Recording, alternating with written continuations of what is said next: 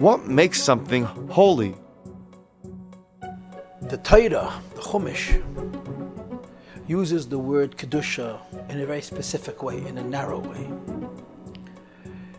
Basically, the term holiness is used in conjunction with the Beis Hamikdash. Karbones are called kachim, holy.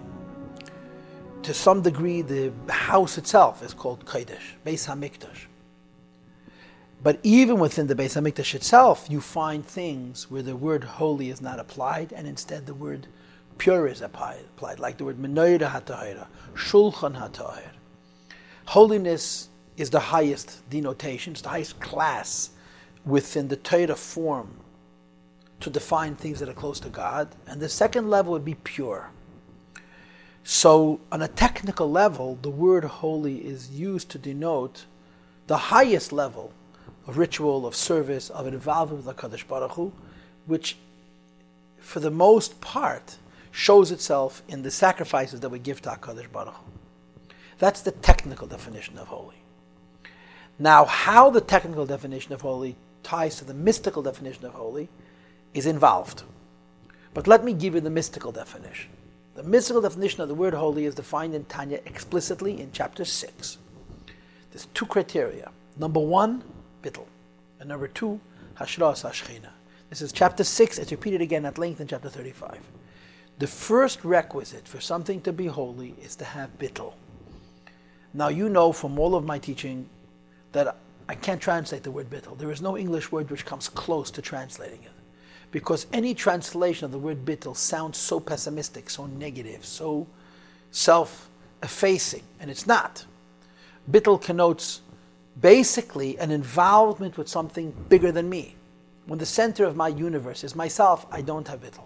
When the center of my universe is my creator, I do have bittul. Bittul, philosophically, is a dedication to something bigger than me. So me as an individual is not the issue. It's me as a contributor to that greater purpose. The first requisite for bittul, kedusha, is bittul. There can be no kedusha if the center of your world is you. The center of your world is God, that's the first requirement for kedusha, and then as a consequence, the Eibushter rests. The Shechina manifests, because it says in Gemara, God cannot rest where there is no humility, and God will rest where humility is. So as soon as there is a state of bittul from our end, the Shekhinah is able to manifest. Or to say it in other words, when we have a real measure of tahara, of purity, which is the practical, the applied word for bittul, we open ourselves up to holiness, to kedusha the difference between the word tahara and the word kedusha, and in context, the difference between the word bittel and the word hashras hashchina, is the following. Whenever we talk about tahara, we use a metaphor of water, pure water versus impure water, or wine or oil, any kind of liquid. Whenever we use the metaphor of holiness, we use the metaphor of light and fire. The difference is water can be clean or, or dirty. Oil can be clean or dirty. There's no such thing as dirty light there's light. There's no such thing as dirty fire. In other words, not only are they clean, they have no susceptibility, they're completely removed from the possibility of anything but reflecting something metaphysical, something spiritual, being physically present but revealing something which is more than physical. The best we can do is tahara. A human being can only make himself pure. And purity is, to a great extent, a synonym for bittul. My existence is in me, it's something bigger than me. If we merit, Hashem rests upon us. That resting upon us has many forms. You can call it Ruach HaKodesh, you can call it Nevuah, you can call it Shechina.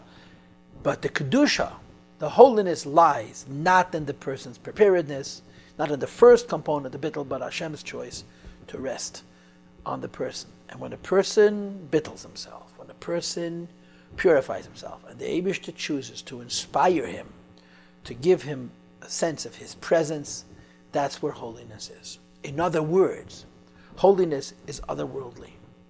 There is no holiness in this world. This world is maximally, maximally capable of purity. Holiness is otherworldly. Holiness is present where bittul exists.